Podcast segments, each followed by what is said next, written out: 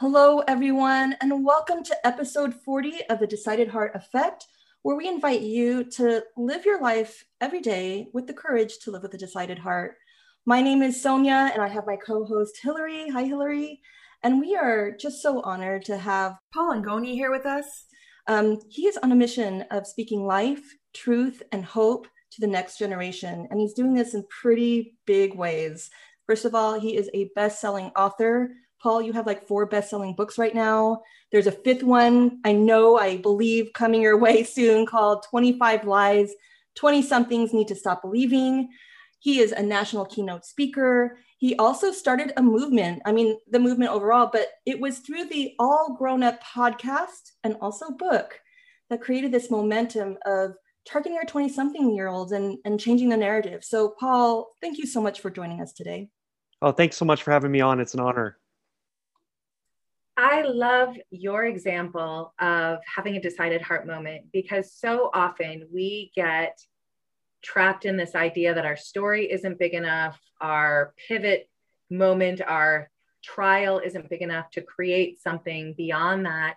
And sometimes, you know, we've had people on that had a train accident and then it changed the trajectory of their lives, or cancer and it changed the trajectory of your lives. But most of us, God willing, don't have these huge, enormous things, but that doesn't mean that we don't want something more, that there isn't something nagging at us. And I love your decided moment was sort of the these a thousand little moments that led to one decision you made in a hotel room. Can you tell us about that? Yeah, you put it you put it really well. Mine wasn't a, a big billboard moment. Mine wasn't a huge light bulb moment. Uh, I was waiting for that dove to come and bring me a scroll with the plan for the rest of my life. I was waiting for all those big moments. But instead, it was, it was a, just a small decision, really based out of a lot of questions and a lot of frustration and a lot of pain.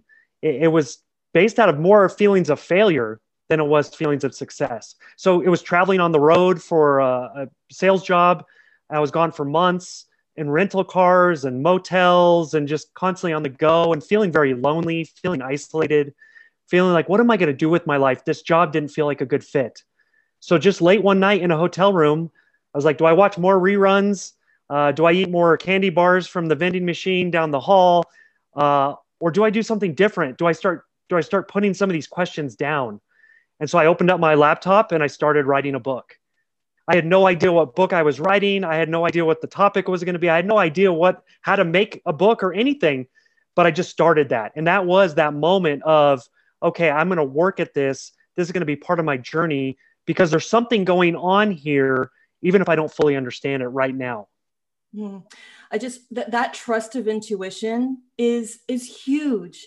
Um, you and I've talked about the 20 somethings and this interesting um, path or transition where we've been told what to do as children. And when do we stop being told what to do and become fully independent adults? And that's a, such a gray matter. And that, and I would love for you to share a little bit more the moment of wait, whose agenda am I living? What, what path am I following?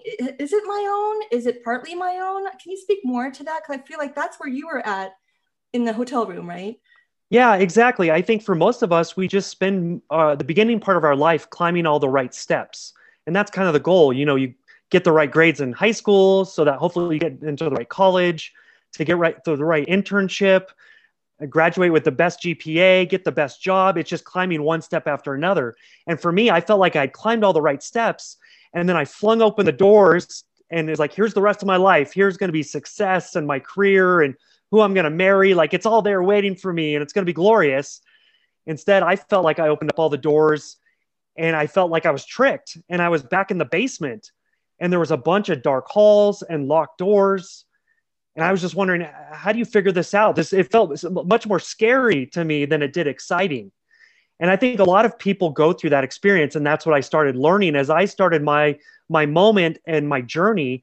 And I started being the person that uh, people would open up to because they knew that I was struggling and I was asking questions and how do we do this? How do we figure out the rest of our lives? And so people started coming to me as a resource because there was something big going on uh, in this elongated transition process that some people call emerging adulthood. That it's not this straightforward process. That it's really elongated uh, for many reasons, but it's not as simple or straightforward, I think, as it was in the past.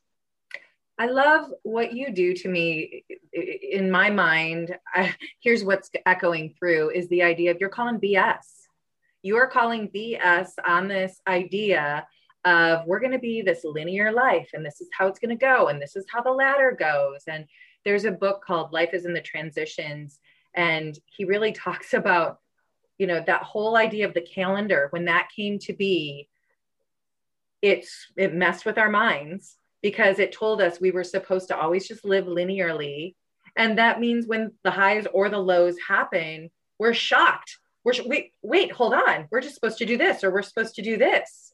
And the earlier, I, most of the time it's we're in midlife and we go, hold on.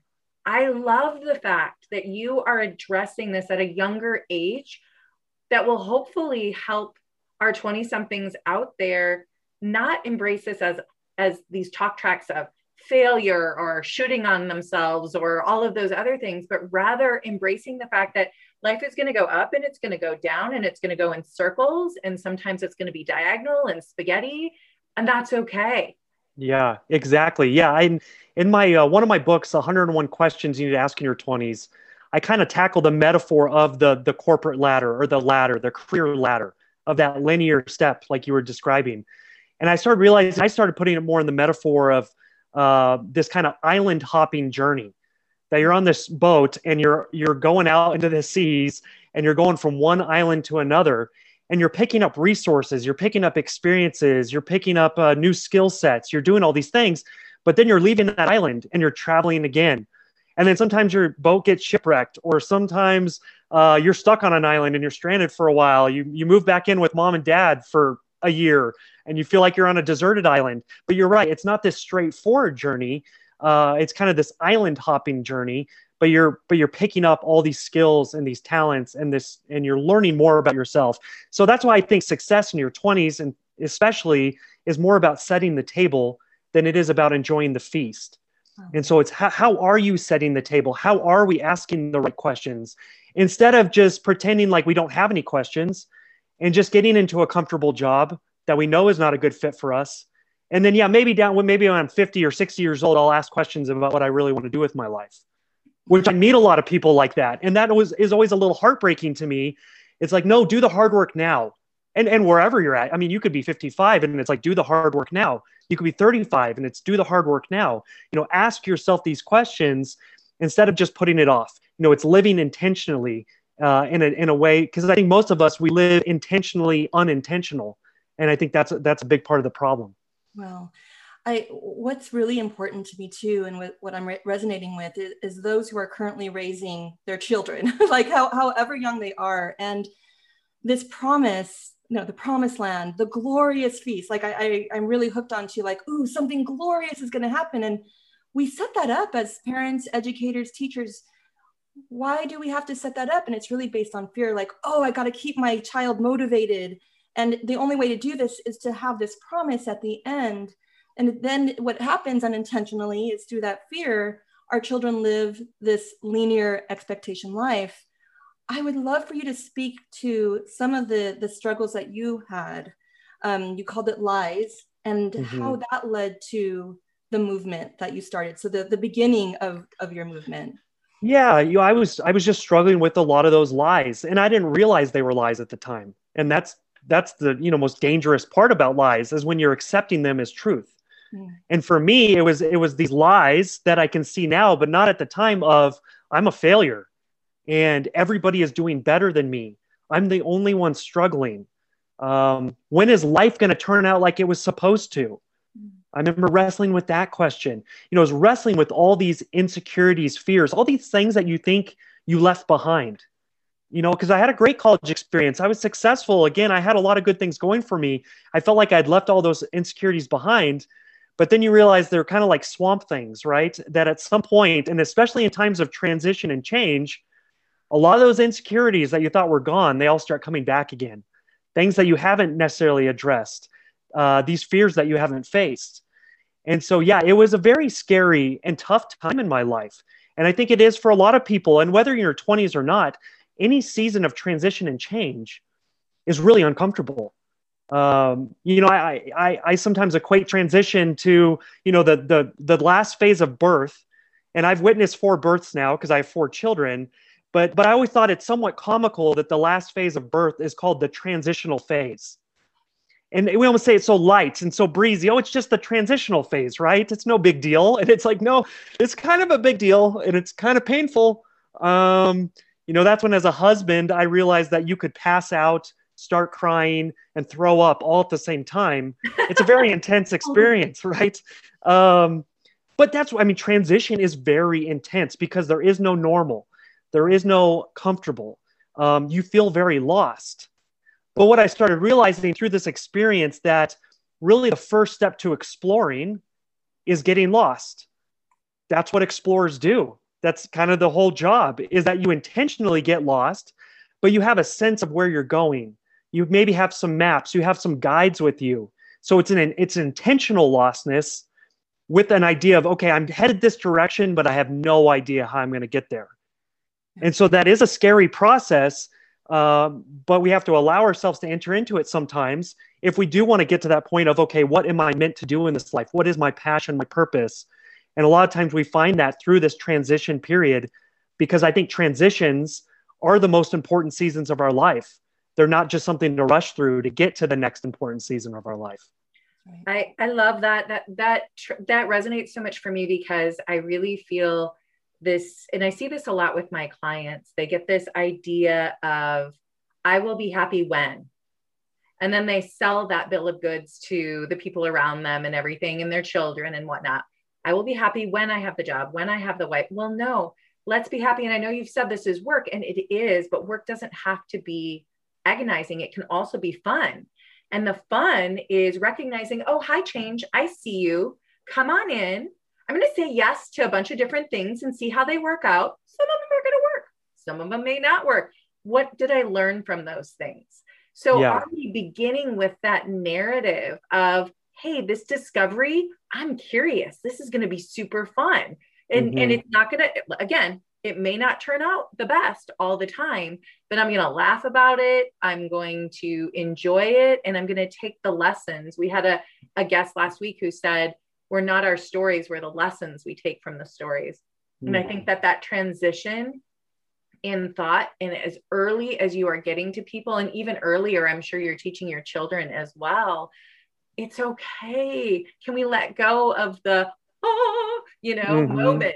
Yeah ex- exactly. And and this fear of uh, embarrassing ourselves especially in the social media age you know and that's a big difference for this generation is everything looks so perfect uh, everybody's doing so great.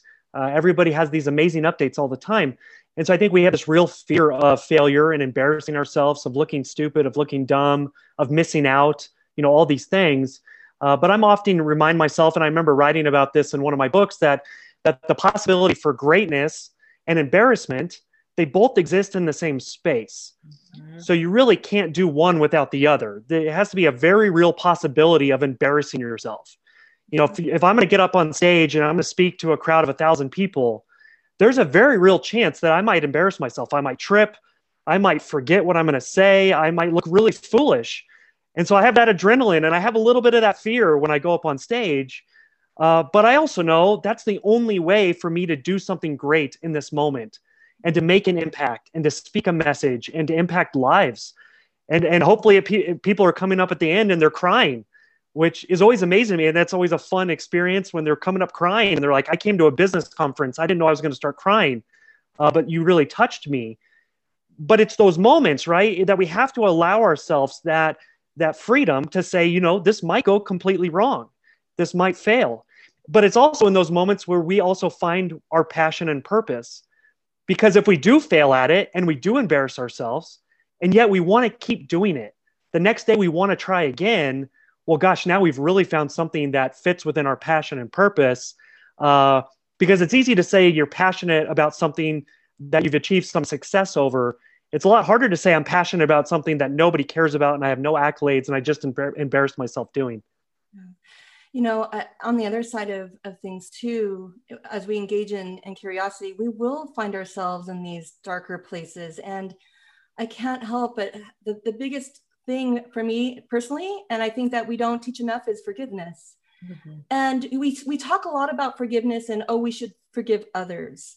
Um, expect it would be great to have been forgiven, but what about within ourselves? I forgive myself for tripping and stumbling and failing. And that was the most super tool that I have found within myself. Once I and and and that's where the joy comes. Like I'll totally make a mistake and I'll chuckle because I absolutely love that I had the courage to engage and I absolutely like laugh like that was embarrassing and that's okay because I totally forgive myself for that. Mm-hmm. And that's part of that growth. I also cannot help but think about the transition period that you talked about, so dramatic in terms of labor. But one thing that I physically understood, and I think this goes for, for everyone, is when we are, are at our most vulnerable sense of place, whether it's emotional or physical, what was taught to me is to absolutely trust yourself because stop thinking. We overthink about things. If you believe, like just rely on your body and heart, you will get to where you need to be. So it's almost like a release of all the narratives rather than adding on. Mm-hmm. Yeah, and, exactly. Exactly. That's a great way to put it. You know, and I relate it to the metaphor of let's say you're lost. You know, I live in Colorado in the Rocky Mountains, and there'd be times I'd be work I worked up at a ranch during the summers in the mountains. So you'd literally be in the middle of nowhere. And when it's dark in the mountains, it's really dark. It's pitch black. You cannot see your hand in front of your face. And I remember those moments of feeling so lost where you don't necessarily know where you're going, you don't know what's ahead. But it's in those moments where you have to be, like you said, you have to be still, you have to be quiet, and all your other senses are coming alive in that moment. So maybe you can't see, but you can hear a lot better. You can feel, and it's in the so it's in those moments in our lives where we feel the most lost that I also think we get the most clarity. If we allow ourselves to sit and be still and reflect and pray and and ask hey what is what is what is going on here? What is the bigger message here that i need to step into? Instead of let me keep running full speed. Let me just try to plow my way through this. Well then you're going to knock yourself out you know and then that's a whole nother problem. Mm-hmm. It's so interesting. I'm listening to you both and the stillness we've sort of had a forced stillness paul over the last year right with covid. Yeah. but i think that it is allowing messages like yours to resonate because people are saying wait hold on. What happens when my overscheduled life slows down? And now what?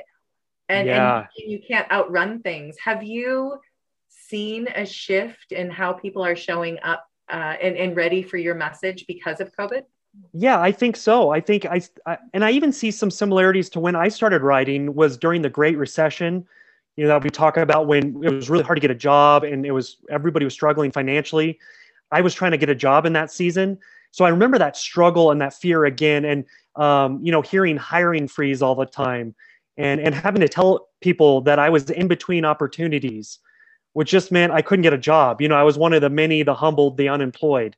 Uh, and so I even related a lot to this feeling of just uncertainty and fear. And, and yeah, I think it's in these seasons that we do ask ourselves the most questions and we are humbled in a sense because it's in those seasons when all these, these crutches that we've been relying on and that could be our busy schedule. That could be our important job. That can be whatever. When that is kicked out from underneath us, well, then we have to figure out what we're really standing on. And, and so that that is one of the lies I tackle in my new book is that silence needs to be filled with noise.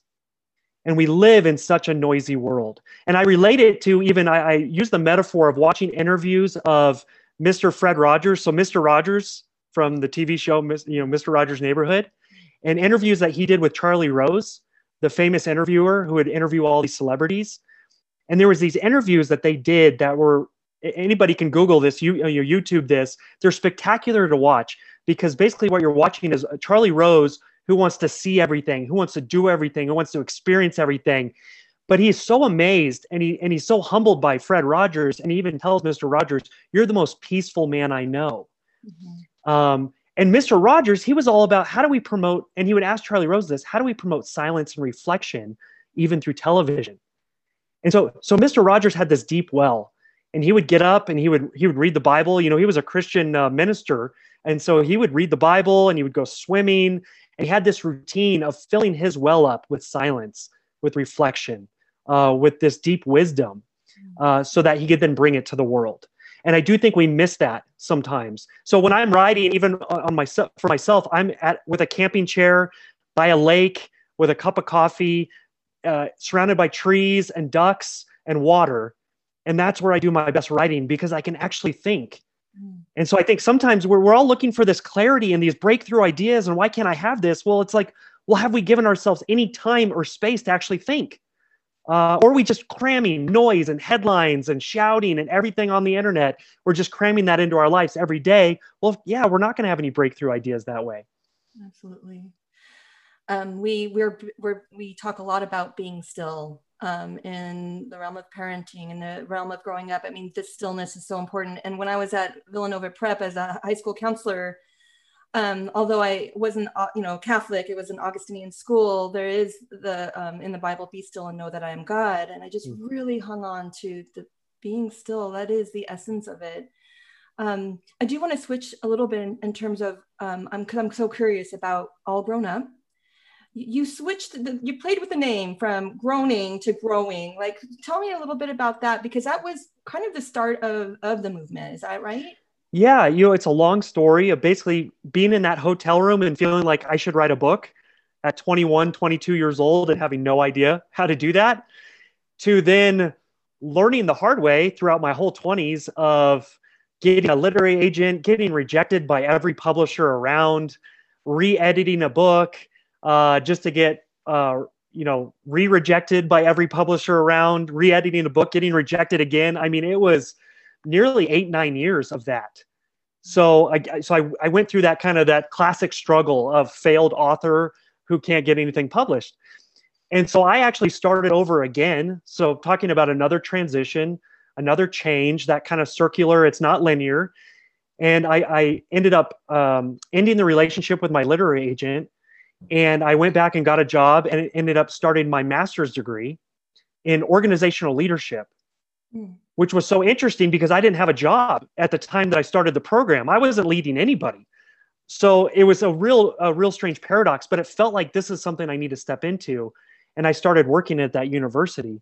So, long story short, out of my master's program, I kind of pitched them on this idea of let me create a website as my thesis to go and reach my audience that I'm I want to reach, to go and speak to them because all these gatekeepers are telling me, who are you to write this book? Who are you to speak to these people? 20 uh, somethings don't need a book like this. There's no such thing as emerging adulthood.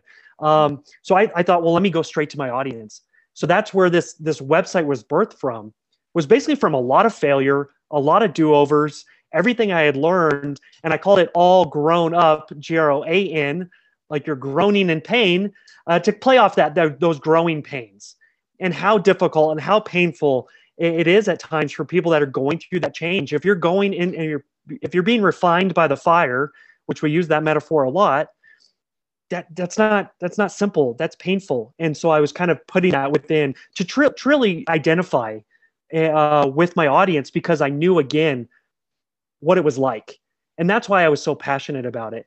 And so I know you guys probably do the same. I, I, encourage people to lean into those moments of pain and frustration when you're struggling with a problem because those those are your passion moments. That's your purpose moments because you care about something way more than anybody else will. And so that's where all groan up started. And then i did that for a while and and wrote an article called 21 secrets for your 20s and that became my tipping point moment where it went really viral spread all over millions of shares. It was just kind of this wild tipping point moment uh, but I had a foundation there of 10 years. So it was, I had something to sustain it. And then that became that moment where I then took off running uh, full speed after being a full time author and speaker. It's almost like, um, I know, Hillary, one second, like in terms of the sleeping giant, you know, in terms of, of the audience, the 20 somethings not being taken care of, that that's a sleeping giant and you're kind of poking around, right? And then suddenly it, I mean, I'm just so thankful that there was an advocate or is an advocate like you that is fighting for for that transition, that emerging, because it, it's huge in terms of what our world is going to look like. So, I mean, everyone should care about it, because that is exactly how the world is going to form in our near future that will impact all of us in this room. So, Hillary, you're going to say something? No, I just I thought that it was really important. I, I, I think as we're sort of leaving this conversation, and I hope that there's so many more conversations to come, Paul, because what you are doing, I want to thank you for your vulnerability because you are telling the truth in a way that, and I think it's powerful coming off the heels of us having read Cassandra Speaks, which talks about, you know, many times men are told that they can't show that weakness. Weakness, I'm putting in quotes for anybody mm-hmm. who can't see it. You know, don't let anybody know that you are lost. Don't let anybody know that it's painful.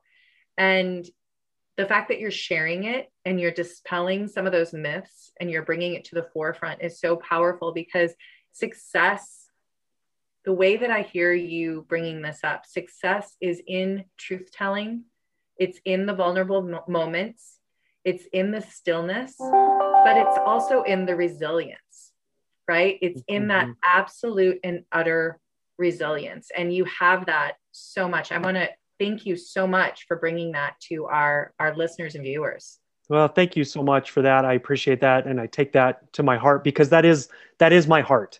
Um, because i feel like a lot of us are struggling but too many of us are struggling to make it look like we're not struggling and um, and it's an isolating thing and it's leading to some serious side effects especially for young people in depression and anxiety and even suicide uh, which is just a, a catastrophe. So that really is my heart to be that to be that person that would be say hey i'm willing to go first. And i encourage my readers to do the same. Like sometimes you have to be willing to go first and say you know what? I am struggling with this.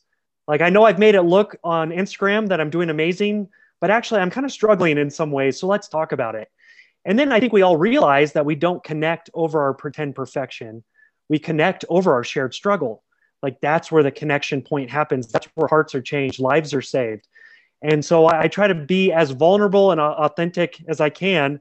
And I do that in all my books. You know, even even in my newest book, the the lies book, I have the lie of chasing your dream will look sexy. And, and I, I say that's a lie. And I even talk about, you know, once I get a book deal and I'm a published author, you know, I've got I've obtained the thing I was looking to obtain. Well, now I'm living back with my in-laws as we're trying to make it work. Or now my wife and I are sleeping in a closet for a period of time uh, with two kids in one room and, and my wife's sister in another room, and there's no space for us. So my wife and I are in a closet. It was a pretty good sized closet. It could fit a mattress, but it was still a closet, you know? Um, so I like to pull back the veil constantly because I think, especially with social media and what I call obsessive comparison disorder and our obsessive connection disorder, that we're always obsessively doing something on social media that is not filling our soul up at all, typically um, I think we all need to pull back that veil so that we can actually have authentic and real conversations that change lives. No matter what business or what profession we're in, I think that's an important step for all of us as we're looking to connect uh, and make an impact. Awesome. Paul, thank you so much. I, I feel like every every phrase that you have said to us is something like, oh, we have to write this down. We, we've got to publish this somewhere. Um, I appreciate again the, the courage, the vulnerability. This is where the real meaningful connections happen, right? We don't have to be obsessive. It just if we go in with vulnerable hearts, we find each other, we connect, and we learn from each other. Um, we are going to have all the links up on how our listeners can, because I feel like even the latest book, 25 Lies, 20 somethings need to stop believing. Perhaps the 40 something, the 40 year olds and the six year olds might want to grab that book to say, oh, I didn't know that was a lie. Um, what is the best way? Uh, again, we'll have the All Groan Up links and all that. What is the best way to get a handle of that book? Yeah, I mean, you can find me at allgroanup.com. Again, G R O A N.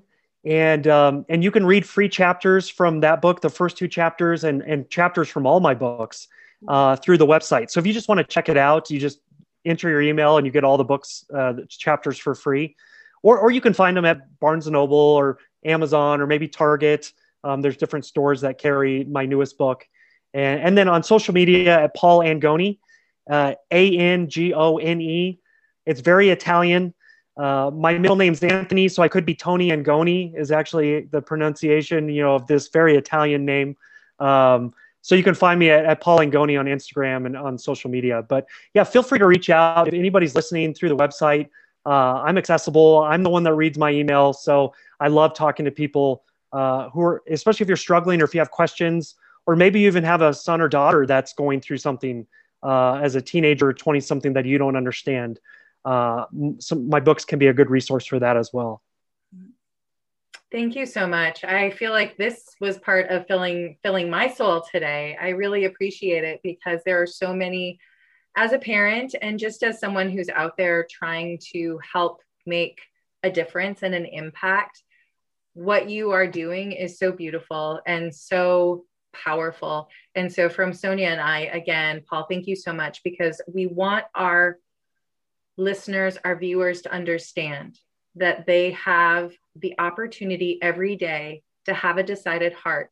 They have the opportunity every day to make their story matter. And it doesn't have to be huge to make an impact and make a difference. So, again, we are so grateful for everything you've done. We know people are going to hook up with you. And if you want to make sure you listen to more stories like this and tips on how to have a decided heart in your life, be sure to subscribe at YouTube.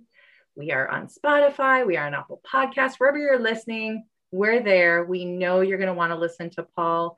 We know you're going to want to hear all of those other stories of, out there that are of impact. And maybe your story will be on as well, because we want you to know you do matter. We'll see you next time.